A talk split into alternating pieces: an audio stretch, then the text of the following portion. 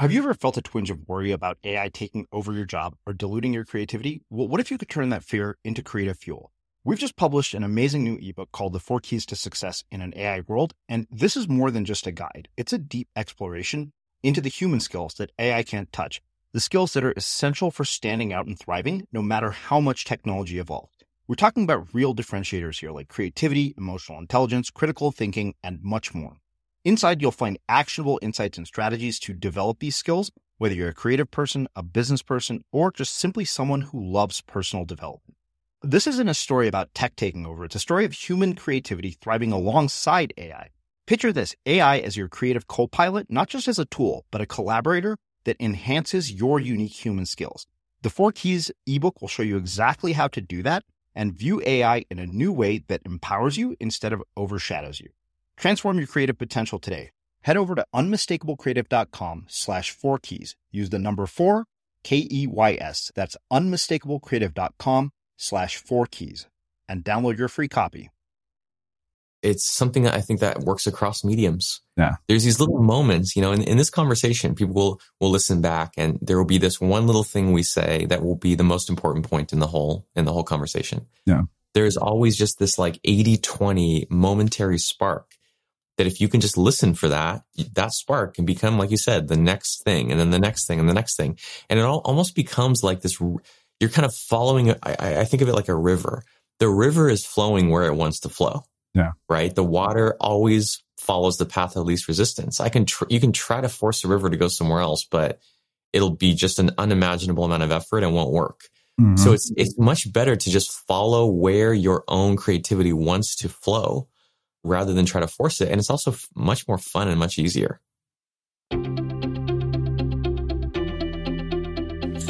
I'm Srini Rao, and this is the Unmistakable Creative Podcast, where you get a window into the stories and insights of the most innovative and creative minds who've started movements, built thriving businesses, written best selling books, and created insanely interesting art. For more, check out our 500 episode archive at unmistakablecreative.com. Tiago, welcome back to the Unmistakable Creative. Thanks so much for taking the time to join us. Thank you, Srini. It's a real pleasure to be here. Oh, I have been looking forward to this conversation for so long. Um, you have a new book out, Building a Second Brain, which uh, I am happy to say I made the introduction to my literary agent. And I did that entirely for selfish reasons because I wanted you to write this book for me. Fortunately, lots of other people have benefited from this book. But before we get into Second Brain, I want to start by asking you a question that has absolutely nothing to do with that. What social group were you a part of in high school? And what impact did that end up having on your life and your career? Wow, that's an interesting one. Um, and actually, I think it does explain a lot. Uh, I wasn't really part of any one group. Um, I think that's largely because for various reasons, I went to five different schools five years in a row. Um, wow. For sixth, seventh, eighth, ninth, six, no, five, six, seventh, eighth, and ninth, five grades in a row. Um, I either switched like from elementary to middle and then middle to high school, or um, I was switching from public school to private school, which I tried out for a year, or I was switching from the U.S. to Brazil, where I spent the eighth grade. Um, mm-hmm. And so I, I kind of came into high school just having all of my, you know, established so- social circles obliterated, which meant I had to just be this kind of chameleon. I had friends. My best friend was in student government, but then I had a girlfriend who was in cross country track and field. And then I had other friends who were in French club and chess club who were nerds. I, I kind of had to, you know, cross multiple social circles. Mm-hmm. Yeah. It, well, it, it's funny because, um, I, I don't know if you know this about me. I had the same experience, but I lived in the same town. We just changed schools every year. So I was in a different school every year from fifth until 10th grade. Wow. Super similar. Yeah. Yeah. I mean, minus the, the living abroad in Brazil. So uh, you know, when you started working, I mean, I know that you didn't start out really in this field. Um, and I think the last time we spoke, you and I were talking about the fact that you would spent some time in Peace Corps. What did your parents teach you about making your way in the world and, and you know, career advice? Because I know you're partially Brazilian. Like, you know, with Indians, we have this sort of cultural narrative doctor, lawyer, engineer. That's the path. Um, and really, I mean, you and I both have careers that couldn't have even been possible prior you know, to the existence of the internet or when we were potentially in high school. Yeah. Yeah, again, um, I think this was a huge influence on me, and it was the, the exact opposite of what you just described. My dad is an artist, a painter, uh, has been his entire life, uh, and my mom is from Brazil, so she kind of has that alternative cultural perspective, uh, and she's a musician, and so mm we grew up in a family of artists. I think if I had become a doctor or lawyer, it would have been like the biggest disappointment to my parents. yeah, that is literally something you would never hear from an Indian parent. It's like, oh, my son's such a disappointment because he became a doctor. Yeah, it, I, it's just, that's the sense I get. It's the exact opposite. I was I was to become a poet or artist or dancer. Those were the. I mean, my parents tried to be very open and they encouraged basically whatever we were interested in. But the the subtext was um, a really powerful message to pursue what made me feel alive, what, you know, mm. express my unique talents, what would give me a meaningful career, not just a profitable one. Yeah. Wow.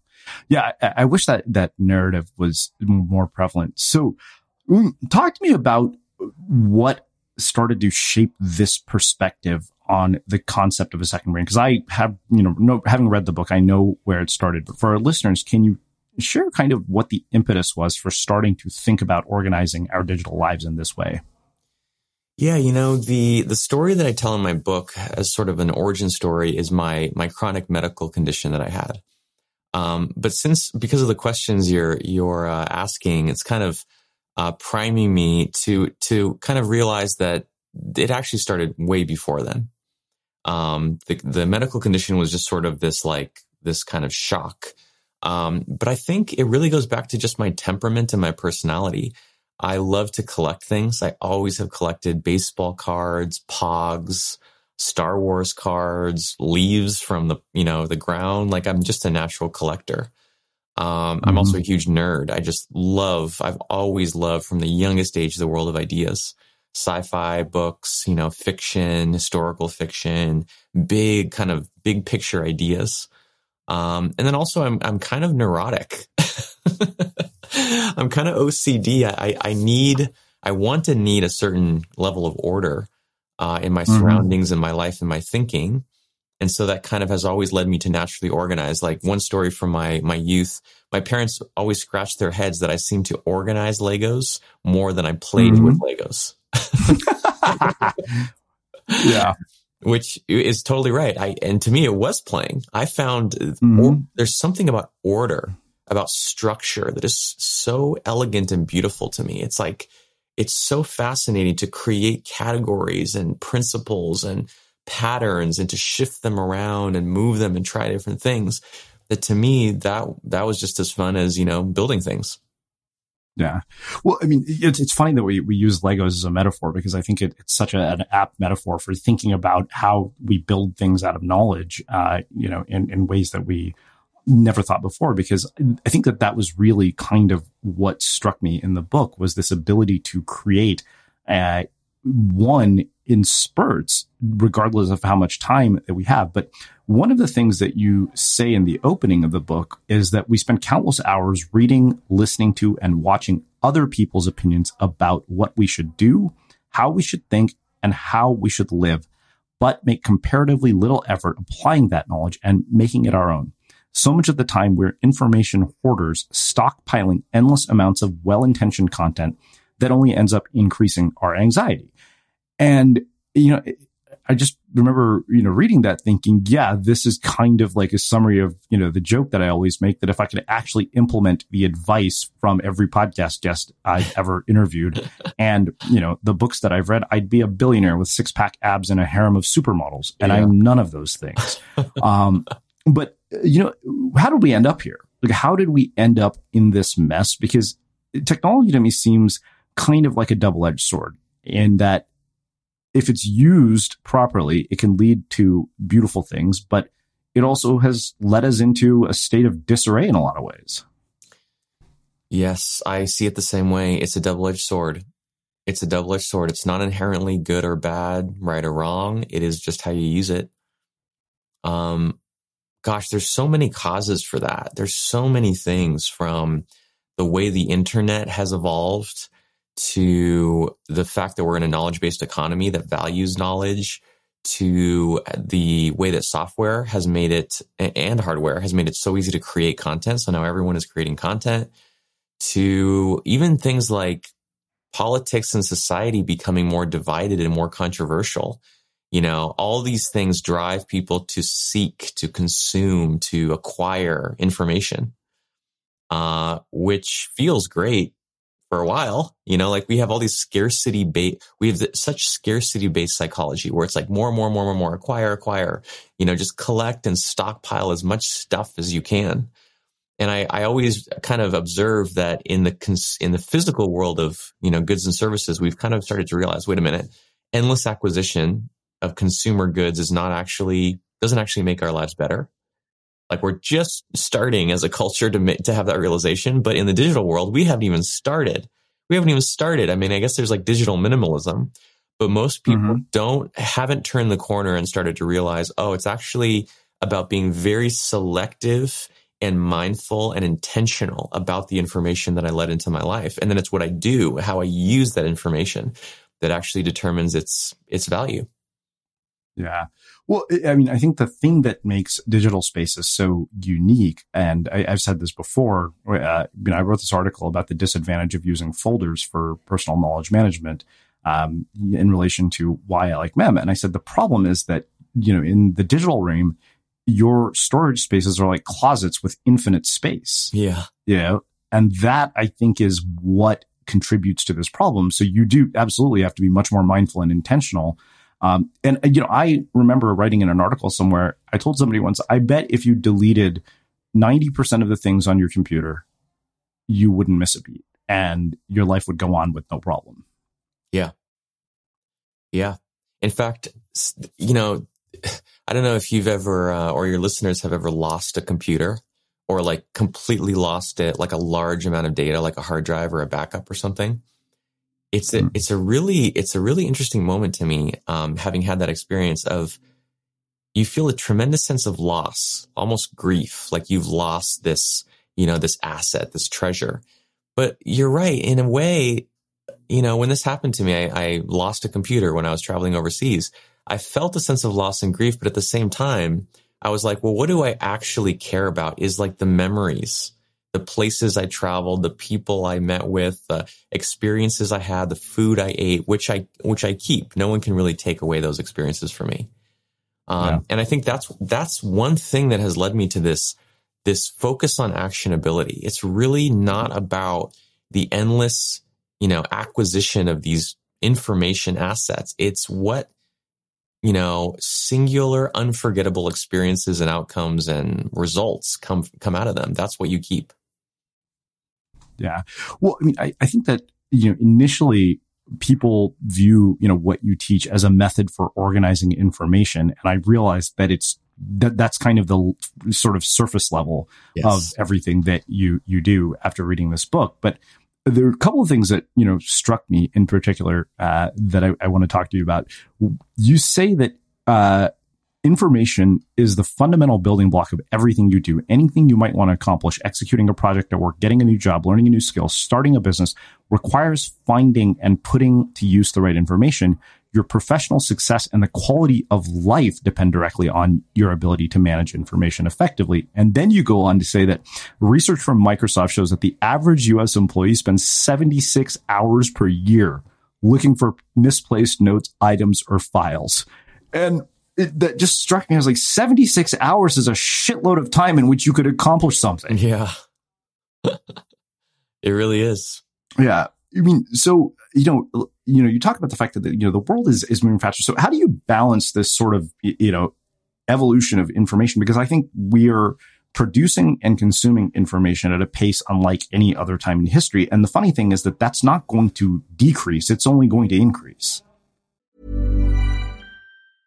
Mom deserves the best, and there's no better place to shop for Mother's Day than Whole Foods Market. They're your destination for unbeatable savings, from premium gifts to show-stopping flowers and irresistible desserts. Start by saving 33% with Prime on all body care and candles. Then get a 15-stem bunch of tulips for just $9.99 each with Prime. Round out Mom's menu with festive rosé, irresistible berry chantilly cake, and more special treats. Come celebrate Mother's Day at Whole Foods Market. Many of us have those stubborn pounds that seem impossible to lose, no matter how good we eat or how hard we work out. My solution is PlushCare. PlushCare is a leading telehealth provider with doctors who are there for you day and night to partner with you in your weight loss journey. They can prescribe FDA-approved weight loss medications like Wegovy and Zepbound for those who qualify. Plus, they accept most insurance plans. To get started, visit plushcare.com slash weight loss. That's plushcare.com slash weight loss.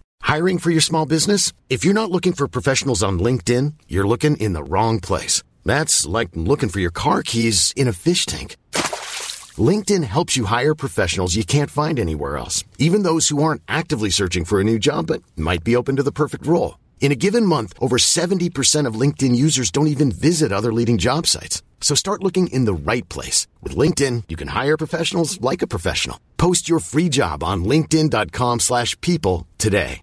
Ready to pop the question? The jewelers at BlueNile.com have got sparkle down to a science with beautiful lab-grown diamonds worthy of your most brilliant moments. Their lab-grown diamonds are independently graded and guaranteed identical to natural diamonds, and they're ready to ship to your door. Go to BlueNile.com and use promo code LISTEN to get $50 off your purchase of $500 or more. That's code LISTEN at BlueNile.com for $50 off. BlueNile.com code LISTEN. Even when we're on a budget, we still deserve nice things. Quince is a place to scoop up stunning high-end goods for 50 to 80% less than similar brands. They have buttery soft cashmere sweaters starting at $50, luxurious Italian leather bags, and so much more. Plus, Quince only works with factories that use safe, ethical, and responsible manufacturing. Get the high-end goods you'll love without the high price tag with Quince. Go to quince.com slash style for free shipping and 365-day returns.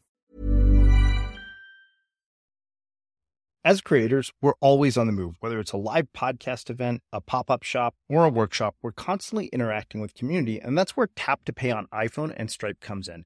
Imagine this. You're at a live event, a listener loves your merch, or a participant wants to sign up for your course on the spot. With Tap to Pay on iPhone and Stripe, you can accept their payments right there and then, right from your iPhone so there's no extra hardware or no delays. Total game changer. It's not just for creators. Any business owner can do this. It's about making transactions smoother and much more personal, growing your business in your way. We've been using Stripe for our products and courses for a long time, and now with Tap to Pay on iPhone, you can take your business to the next level too. So visit stripe.com slash tap iPhone to learn more. Remember, folks, with Tap to Pay on iPhone and Stripe, your business is always at your fingertips. Oh, absolutely. It's increasing every day. And it's not Yeah. going to stop. It's it's just not. Yeah. So one thing that, you know, I want to talk about, and then we'll start to get into the tactical aspects of this was, you know, the more I dove into your work, the more time I spent in Mem, the more I started to really explore this idea of network thinking. I realized we've basically had people write all these books like Deep Work, like Digital Minimalism, uh, World Without Email. Not that I'm picking on Cal because I love Cal Newport. He's one of my favorite people in the world. And we've built all these distraction blockers. We've come up with all these productivity hacks. And yet, the thing that I realized is not a single one of them ad- addresses the root cause of all these problems. They all alleviate symptoms because after going through your book and spending a lot of time really thinking about this, I realized the root cause of all these issues is how we organize information. I I totally agree. And yet, that is the one thing nobody has ever tried to really solve. They've just put band aids on all these problems. Oh yeah, the, the the thinking has been that it's not possible. That there is no Yeah. it's like give up, it's hopeless, there is no way to organize your own information and thus the solution becomes outsource it to Google, to Facebook, you know, someone else has to come in and save you. And I Yeah. think that's just there's you need to have agency and empowerment to to do to do it for yourself, to have a place that you truly control. Um, Mhm. that is not just, you know, Google or something. Well, let's talk uh, about what a second brain is. Let's assume that you know somebody who has never heard unmistakable before, doesn't know who you are, is like, what the hell is a second brain? Um, describe the the the actual definition of a second brain. Yeah, so the broadest definition is really just a trusted place outside your head that you keep and make use of the most important information in your life. And that can be paper. I tend to prefer software, and that's what my book is about. Um, but it's really, you know, the same way that you have a this first brain, this biological brain that is the repository of what you know and have experienced. Well, there's certain things to remember and things to memorize that your first brain is really not suited to. In fact, memorizing details is pretty much the worst thing that your brain does. Uh, the, mm-hmm. the, the, thing that it's worst at. And so, you know, software is still kind of uh, rudimentary in many ways. It's nowhere close to artificial intelligence, but it can take over. You can delegate this the very easiest task, which is remembering things. Yeah. Well, you know, I think that that it's it's fascinating because I I had said it was like using your brain to store information is like buying a Ferrari and then driving it through you know a school school zone where the speed limit is 25 miles an hour. You're basically yeah. wasting its power. Yes. Um, and so let's get into you know what you call the four essential capabilities uh, that we can rely on for the second brain to perform for us: making ideas concrete, revealing new associations between ideas, incubating our ideas over time and sharpening our unique perspectives. How does the second brain do that? Yes. So these are really four things that your brain, your first brain is not good at that software can do easily. Um, do you want to go through them one at a time? Yeah. Sure. So first one is kind of the, I mean, it's the starting point of, of all the rest. You have to make your ideas concrete right? As long as they're in your head, they're sort of these vague, mystical, ambiguous concepts. Um, and by writing them down, you know, the ancient, timeless practice of writing them down, suddenly they are an objective artifact outside of your subjective mind, which means once they're concrete, you can play with them, you can edit them, you can annotate them, you can connect them together, you can combine them and build something bigger. All those capabilities depend on first having them be in a concrete place outside your head.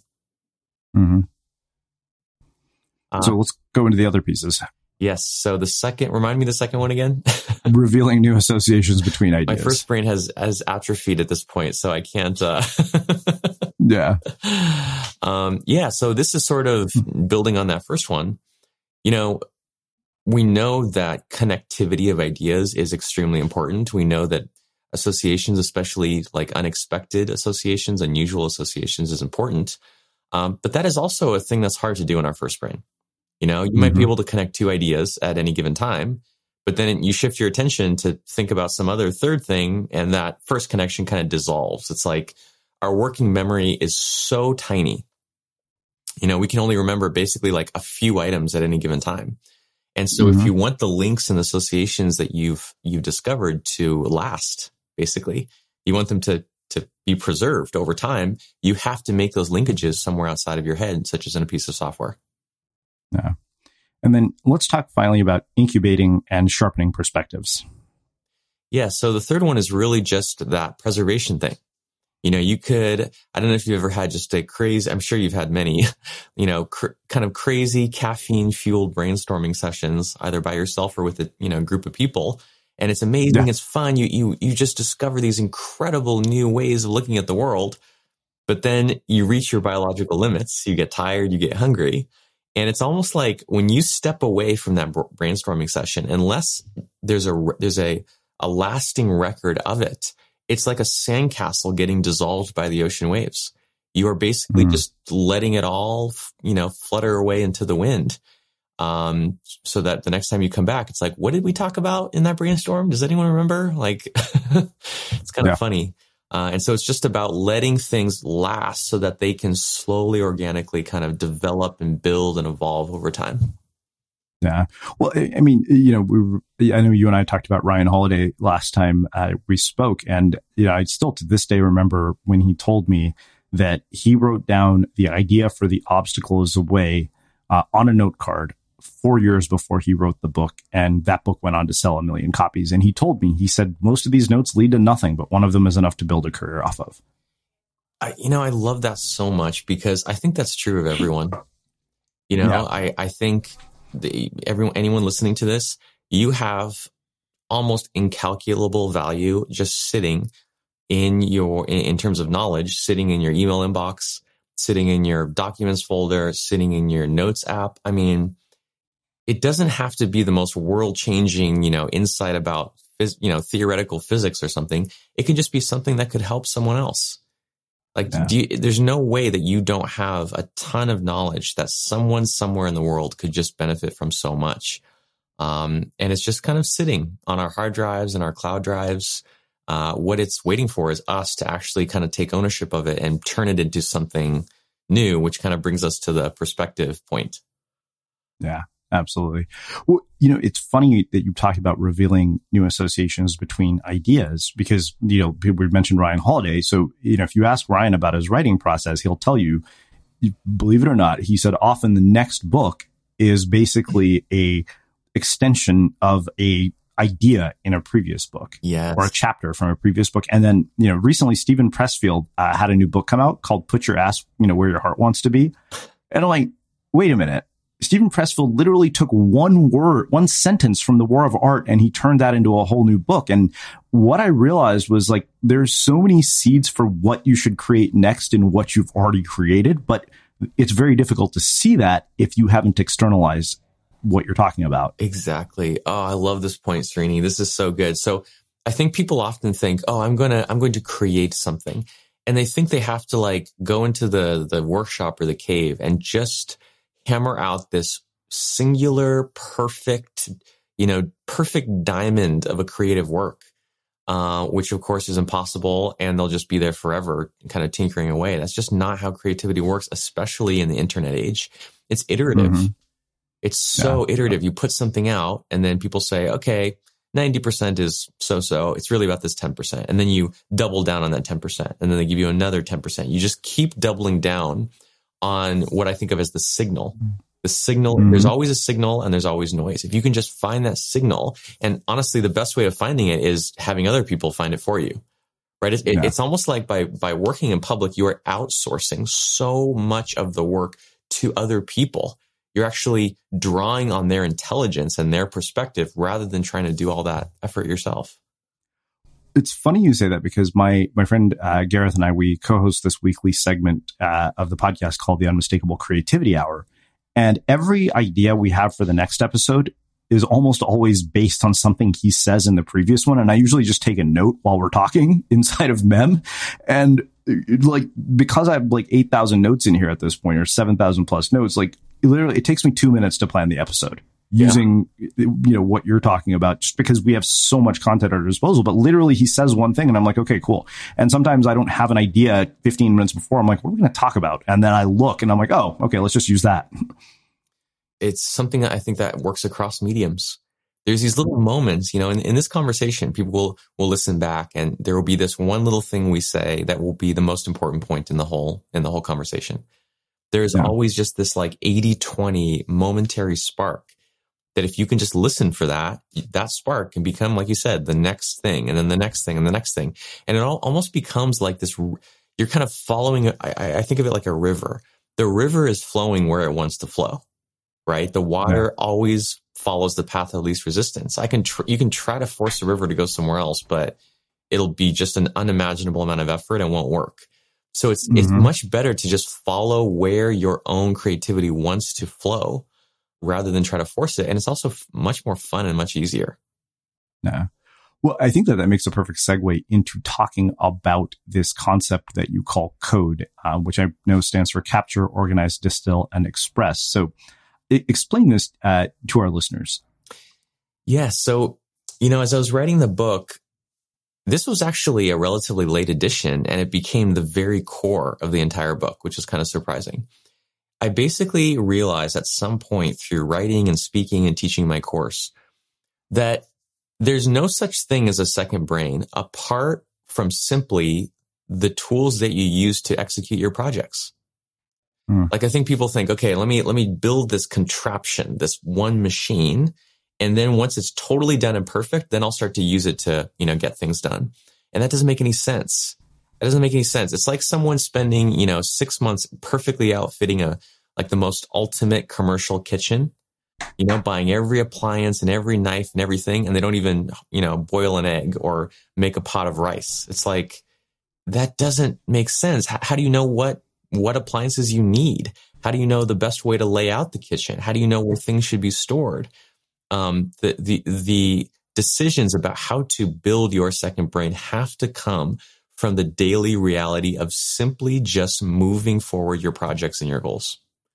Mm-hmm. Uh, and, and that what that process looks like, and this is why I made it the core of the book, is four steps, which is the creative process. You capture information, then that's the C. Then you organize what you've captured, which is the O. Then you distill what you've organized, which is the D. And then finally, you express your voice, your message, your story, your idea, not out of the blue or, you know, on a blank slate, but drawing from and compiling together all the little building blocks that you've gathered from the previous three steps. That is code. Yeah. Yeah, you know, it's funny because when I, I read that, I realized, you know, for 90% of people, myself included, prior to really understanding, you know, your work and the work of Sönke Ahrens, um, and really taking it to another level, that for 90% of people, capture is where knowledge management kind of comes to an end. Um, yes. It's like they, they, you know, save a bunch of quotes to Readwise or whatever, and then they don't do anything with it. Um, they might refer to it in a conversation like that. You know, that was kind of the extent of it for me. But, you know, when I started rewriting stuff in my own words, you know, which was distillation, um, it just took on a whole other level. And then when I combined both smart notes and progressive summarization, it, the results were mind boggling to me. Millions of people have lost weight with personalized plans from Noom, like Evan, who can't stand salads and still lost 50 pounds. Salads, generally, for most people, are the easy button, right? For me, that wasn't an option. I never really was a salad guy. That's just not who I am. But Noom worked for me. Get your personalized plan today at Noom.com. Real Noom user compensated to provide their story. In four weeks, the typical Noom user can expect to lose one to two pounds per week. Individual results may vary. Cool fact a crocodile can't stick out its tongue. Also, you can get health insurance for a month or just under a year in some states. United Healthcare short term insurance plans, underwritten by Golden Rule Insurance Company, offer flexible, budget friendly coverage for you. Learn more at uh1.com.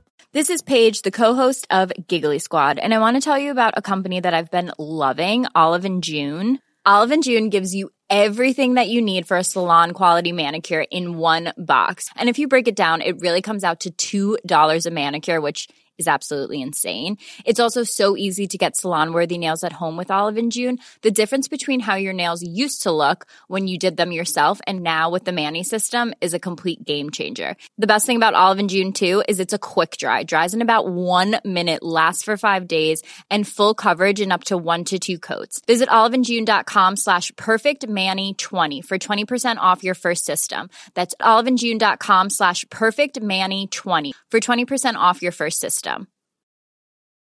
When you're ready to pop the question, the last thing you want to do is second guess the ring. At Bluenile.com, you can design a one of a kind ring with the ease and convenience of shopping online. Choose your diamond and setting. When you find the one, you'll get it delivered right to your door. Go to Bluenile.com and use promo code LISTEN to get $50 off your purchase of $500 or more. That's code LISTEN at Bluenile.com for $50 off your purchase. Bluenile.com code LISTEN.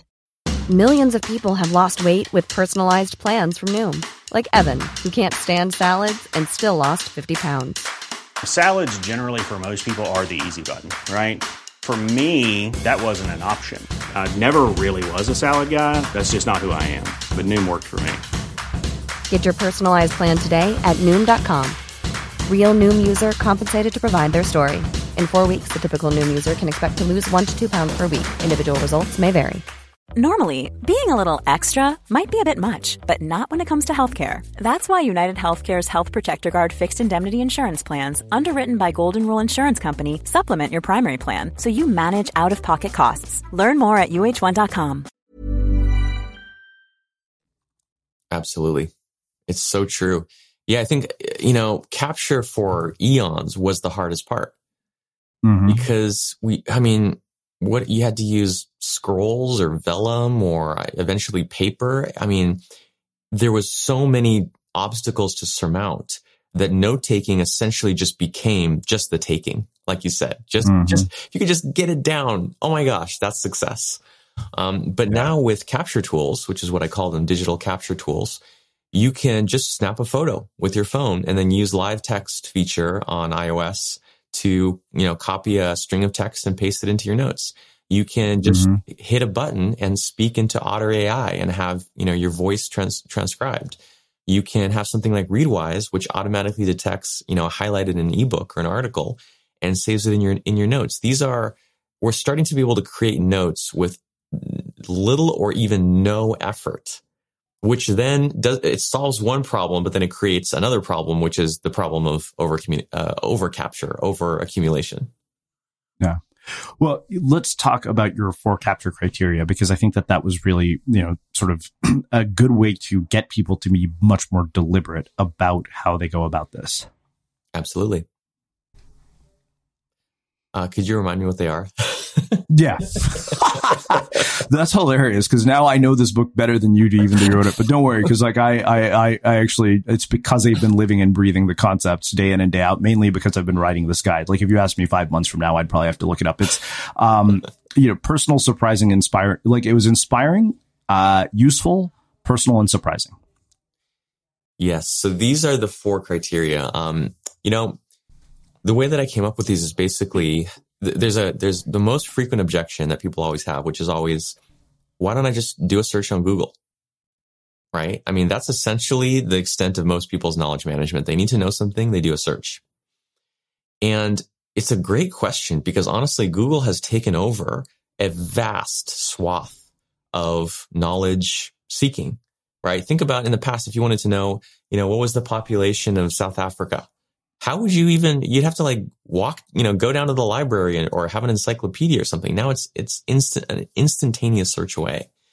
And so it's like google replaced maybe like 60 or 70 percent of our knowledge seeking activities but there's still this 30 or 40 percent that google can't do at all. And that's the four criteria. So one is information that's surprising or i'm sorry one of them is information that is inspiring I always say you can Google the answer to a question, but you can't Google a feeling. You can't Google a state of mind. You can't Google a perspective or a lens that makes you see things a certain way. Uh, and so one way of thinking of your second brain is just a, it's like a motivational treasure chest. It is like a, it is an archive of everything that moves you, inspires you, makes you feel passion, makes you feel interested. And those could be quotes, stories, could include images, could include, you know, uh, memories from your past. Uh, those are things that Google simply cannot surface for, for you as an individual. Mm. Wow. And then, uh, yeah, I mean, that's true. You're, you're absolutely right. Because I like having those capture criteria, I think really leads to a lot more discernment in the way that you pick up things from books because like I noticed myself sort of, you know, highlighting less and I, I figured it out finally. I thought to myself, okay, I've written two nonfiction books and I, I explained this to people before. It's like, if you look at every single nonfiction book, it follows a very similar structure. Mm-hmm. The author basically will make a key point in the opening of a chapter. Um, then he'll support that key point with a couple of examples. Maybe you'll keep one to, you know, as a point of reference, and then they will give you the key takeaway. And I'm like, other than the key takeaway and the key point, you don't really need to capture anything else. It's so true. You, you, your behavior around highlighting and saving excerpts really changes when you start systematically keeping them and then reviewing them and then using them. You know, you start no. to, one thing I love to do is write book summaries. When I really mm-hmm. want to understand a book, when I, when I'm like, okay, this book could be a major milestone in my own journey uh, it's not enough to passively sit there and just read it or even review the highlights. I have to write. I have to put it into my own words. Um, and well, what I, yeah, if you saw the number of, of, of, you know, notes that I rewrote in my own words for your book, I, you know, I literally used all of them to write the ultimate guide to building a second brain and MEM in less than, you know, a week. That's why you know the book better than me at this point. well, I mean, that's the thing, right? Is that when you rewrite stuff in your own words, and I learned this from Sönke Ahrens, is that it reinforces, you know, one, your understanding. Cause I think for me, that book made one thing, it made it clear why I got bad grades in college. Because if you think about high school versus college and, and, you know, knowledge consumption and, you know, knowledge testing in high school, you don't have to be smart to get good grades. You have to be good at memorizing shit and regurgitating information. Yes. Um, you don't actually have to understand anything. And I realized this, you know, after reading The Wealth of Nations, where, you know, I got a C in economics in college and I was terrible. And what I realized was that often what will happen is you're presented a concept, but then you're tested on that concept in a context that you've never seen before. And that is really, I think, the true test of whether you understand something is that can you take this knowledge and understand it in another context than the one in which you acquired it? Exactly. That's, that's really it. And for me, that's, that's what expression is. It's mm-hmm. implementation, mm-hmm. application. It's trial and error, whatever word you use. It is, you know, it's like you, you hear an idea. You're like, wow, that idea is fascinating. You have no idea if that, I, if that idea has any value. It could mm-hmm. be complete 100% BS. In fact, you have to s- assume it is right? Yeah. Like imagine a, I always, I always like to make the comparison to science.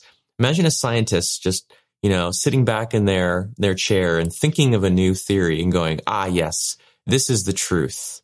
This is a fact. This thing that I just thought of just now. mm.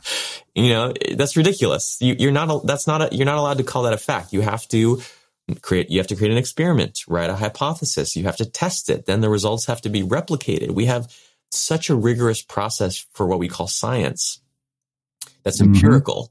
And maybe in our personal lives, you know, if someone gives you, I don't know, a health tip or an exercise routine, you don't need to go to the, to that extent, but there's got to be some experiment. Like you can't just take it on faith that this thing mm-hmm. is good advice. You have to test it or try it in some way.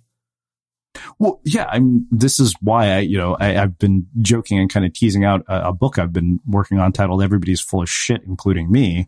Um, which is about the fact that all prescriptive advice is context dependent. So the same advice that works for one person could royally screw up another person's life.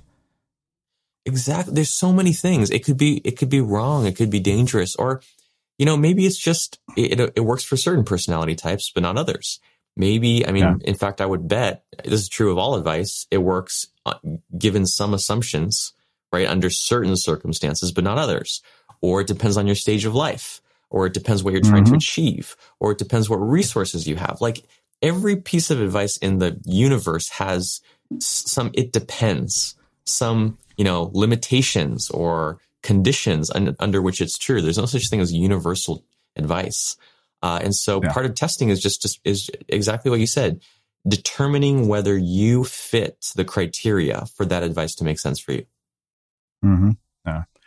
Well, let's talk about para, um, because you know I think that, like I said, I mean, I para was something that I embraced right after our first conversation, but when I understood it through the lens of your book, it was just a whole other level of clarity and um, execution speed that I yet to experience. Um, so explain para for people who are unfamiliar with your work or, or don't know you know anything because I think the thing that really struck me that you say is that you'll always need to use multiple platforms to use your projects for. No single platform can do everything. The intention here is not to use a single software program, but to use a single organizing system, one that provides consistency even as you switch between apps and many times per day. Yes.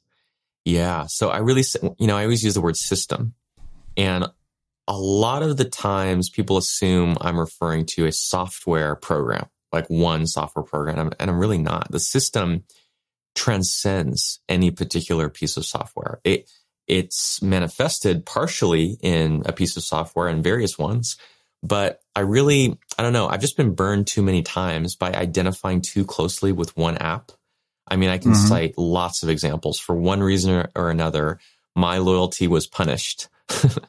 and so I've sort of um, arrived at a platform agnostic uh, approach and system that, you know, if any single company, if any single app went out of business or turned evil or decided to sell my data or whatever it was, I, you know, I might be a little sad or disappointed and might have to do some work to transition but there always needs to be an exit plan. Basically, there always needs to be a way for you to take your data with you uh, and not mm-hmm. have it, you know, kind of go down with the ship.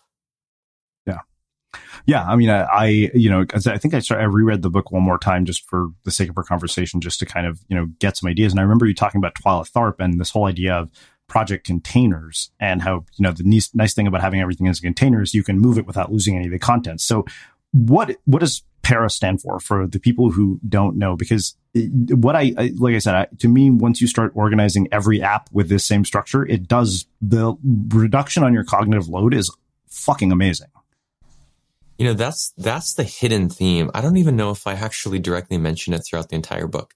The whole thing we're trying to do is reduce the cognitive load on your brain. That is that is the overarching thesis. Every little decision is made through that lens. Um, and, and para is a great example. So para is the way that I recommend people perform the organized step, which is the second, uh, the second step, that the O in code. Uh, and it's actually the probably, in fact, definitely the single most, by far, the single most popular technique that I've ever taught.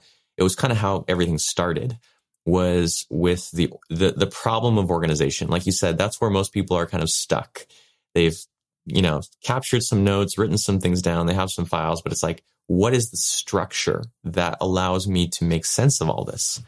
Uh, and it's simply four letters. I'm a huge fan of four letter frameworks. I love four letters, uh, which stand for the four categories into which all information, and I mean all information from all sources and all formats can be placed, uh, which is projects that you're working on, which is the P, areas of responsibility, which is the A, resources that you're keeping track of, which is the R, and then archives that are no longer active, which is the A. And uh, we can go through those one by one if you like. Yeah, let's do that.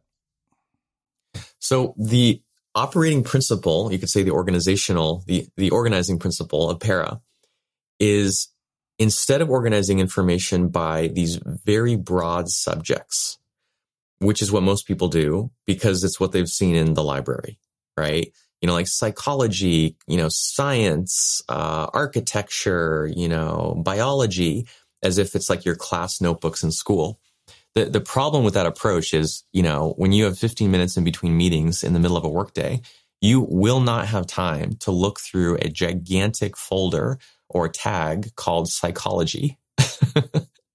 it's, it's simply too vast. It's too not specific.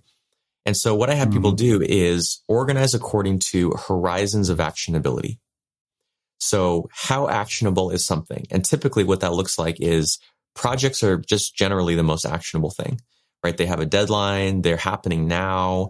There's people waiting on you. There's, you know, milestones to meet. So really most of your attention should be going to your active projects, which is why the projects category is first. Yeah. Then you have a slightly less actionable category, which is your areas of responsibility, which is not projects, but kind of aspects or domains of your life or your work that you have to manage and keep track of over time. So things like uh, in your personal life, your finances, your health, your friendships, your spouse, your dog, your car, right? It's not like, oh, I have a deadline in, you know, three days. It's more just like an ongoing kind of management. Uh, and then mm-hmm. resources is all the other things you're learning about, things you're researching, reading you're doing, highlights from books, kind of like everything else. And then archives is simply anything from the previous three categories that is no longer active. You don't want to delete it, mm-hmm. right? Like in the digital world, pretty much there's no longer ever any reason to delete anything. You can just keep no. it all. Don't even have to make that decision, but you do not want it front and center crowding and cluttering your attention, your workspace. So the archive, mm-hmm. I, I think of it as like the, the deep freezer, like down in the basement. I can stick something in there it's preserved exactly as it is forever. And if I want it, I can go find it. But in the meantime, it's kind of out of sight, out of mind. Yeah. Well, you know, it's funny because I, you know, we, we did the first, uh, most recent Maximize Your Output with Mem launch. One of the things I had advised people to do was to start by archiving everything. Yes. Uh, and because then you get this sort of level of clarity because i mean it, you know just the sheer overwhelm that people were feeling was mind boggling to me and to watch the way they work and it, the way the metaphor that i came up with when i was trying to describe this is that the way that most people manage knowledge day to day is a bit like going to different grocery stores to buy every item on the list when all you want to do is make a fucking peanut butter and jelly sandwich. That's such a great analogy. Yeah. And yet, you know, it, it it's kind of amazing because I think that once people see this, and I think the thing that frustrates me is that this is really hard to describe verbally and it's so much easier to see visually. Oh yeah. This is the big challenge of all this. It's so abstract. It's so abstract. We're talking about information and categories and, you know, associations and patterns. Like, before, you know, consumer technology really took off, I mean, the only people that even thought about this stuff were like, you know, information scientists and information theorists. Now it's like mm-hmm. we each have to be like an information scientist just to get through our day to day lives. yeah. Well, so one other thing that you say, and I think this really was the thing that stood out to me when I started to understand, you know, what made this so powerful was that you say para isn't a filing system. It's a production system. It's no use trying to find the perfect place where a note belongs. There isn't one. The whole system is constantly shifting and changing in sync with our constantly changing life. And that's what I realized was like, I'm like, yeah, and so, you know, it's funny because as I've been working with Mem, I said, you know, the whole term personal knowledge management is nonsensical because none of us want to manage knowledge. We want to generate knowledge. And so I was like, we need a new term to describe this, and it's personal knowledge generation, which is why I think I like MEM because it, it doesn't just manage knowledge, it generates knowledge. This is such an important perspective. Yeah. Yeah, it's like the purpose of all this is to create. It really is. I would even say it's not really worth all this effort if you're not creating anything. Now, mm-hmm. the distinction though is so today, many people who are into, you know, knowledge management systems and whatever are content creators. They're writers, bloggers, podcasters, YouTubers. Uh, that's sort of been like the many of the early adopters. Uh, but I, I sincerely believe that is just the very leading edge of the first wave. Uh, mm-hmm. Content creators are just a little bit ahead of the curve because they're that's their profession. But no. when I, you know, work with people who work in even the largest, biggest traditional organizations, to me, they're creators too. I mean, they're mm-hmm. writing dozens of emails a day. They're giving presentations. They're writing memos and reports. They're, you know, creating deliverables and presenting them to clients. Even, you know, even something like a decision. Like, let's say you're a senior executive and you're not doing much execution to me, even making a decision is a, such a creative act.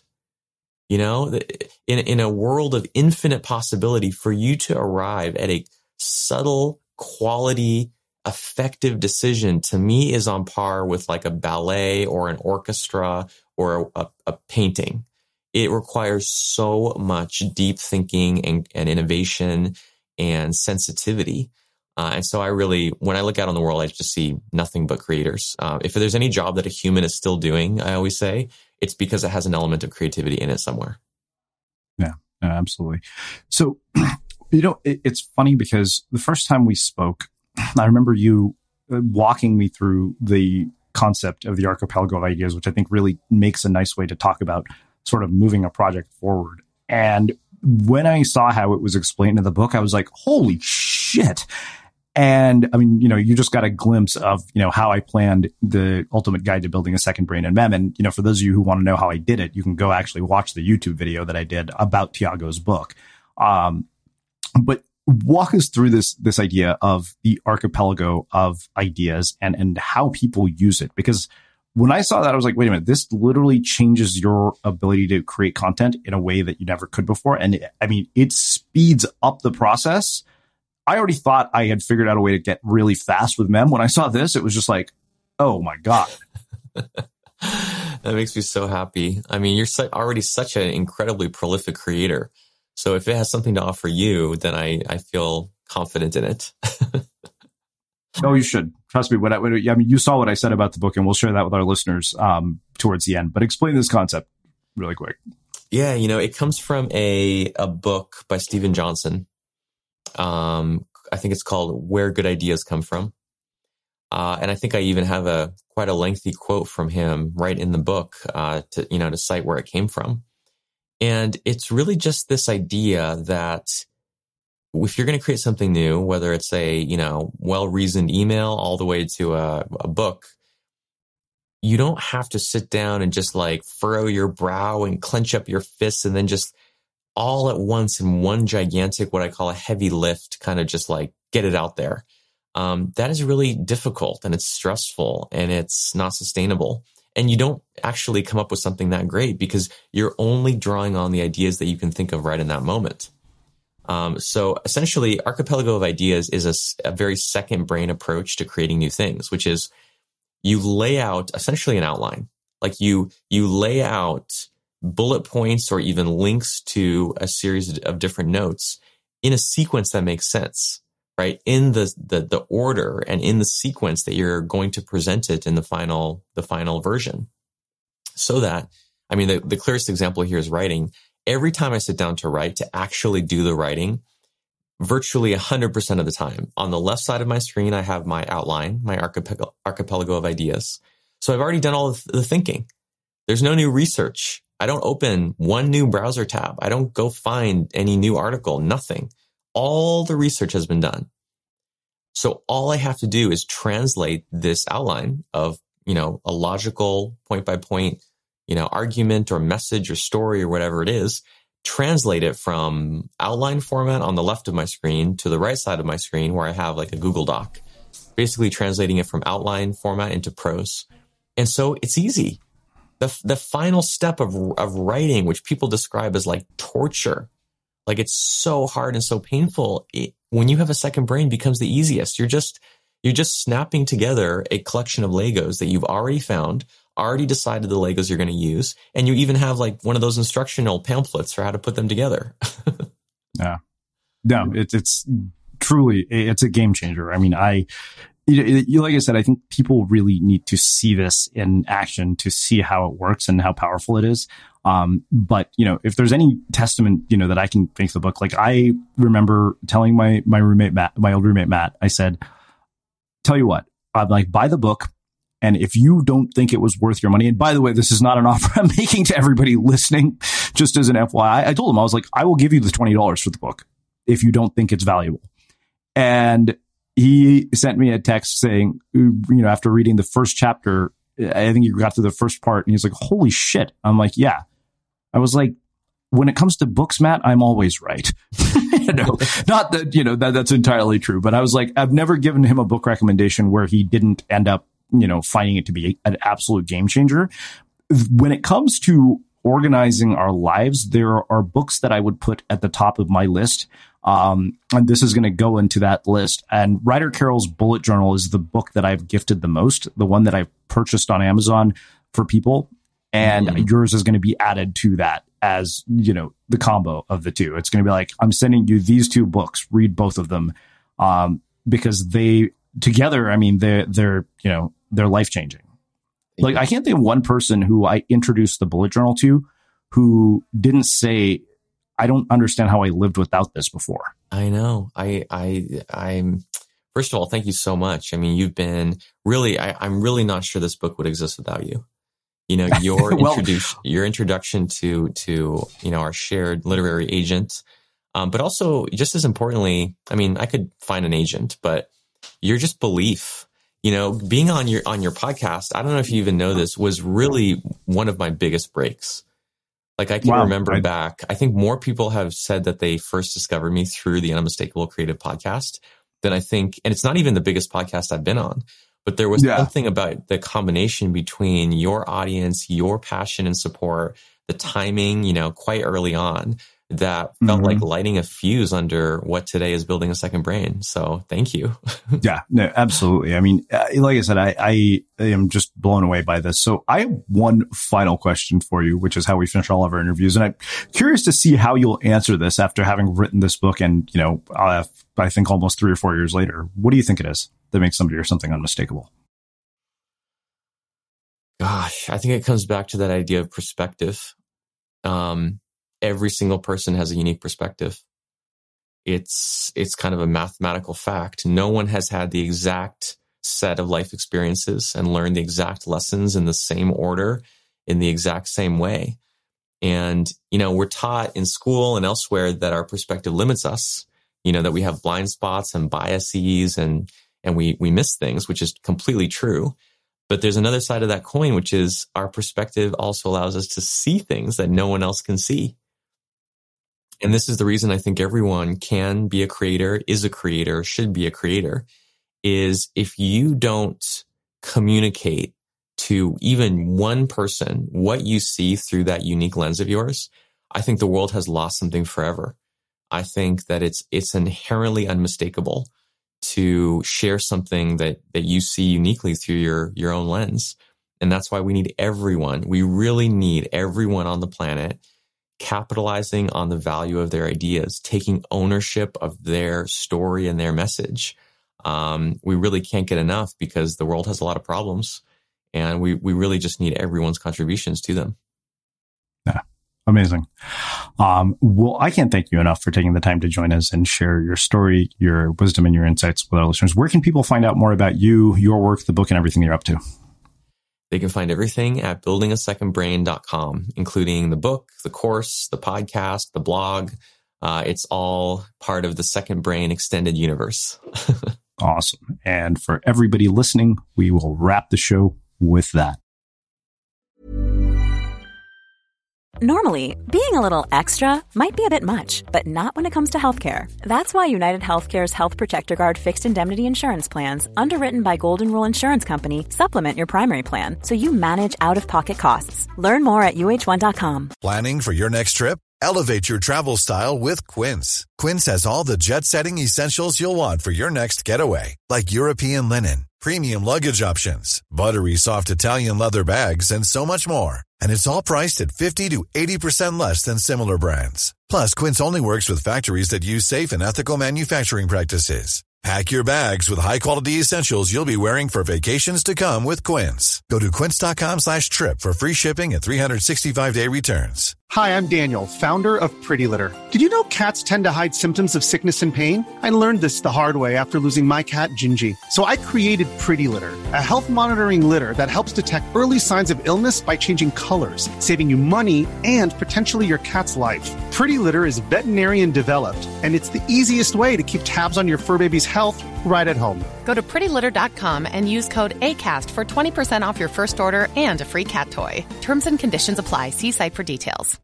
Flexibility is great. That's why there's yoga. Flexibility for your insurance coverage is great too. That's why there's United Healthcare Insurance Plans. Underwritten by Golden Rule Insurance Company, United Healthcare Insurance Plans offer flexible, budget friendly coverage for medical, vision, dental, and more. One of these plans may be right for you if you're, say, between jobs, coming off your parents' plan, turning a side hustle into a full hustle, or even missed open enrollment. Want more flexibility? Find out more about United Healthcare Insurance Plans at uh1.com.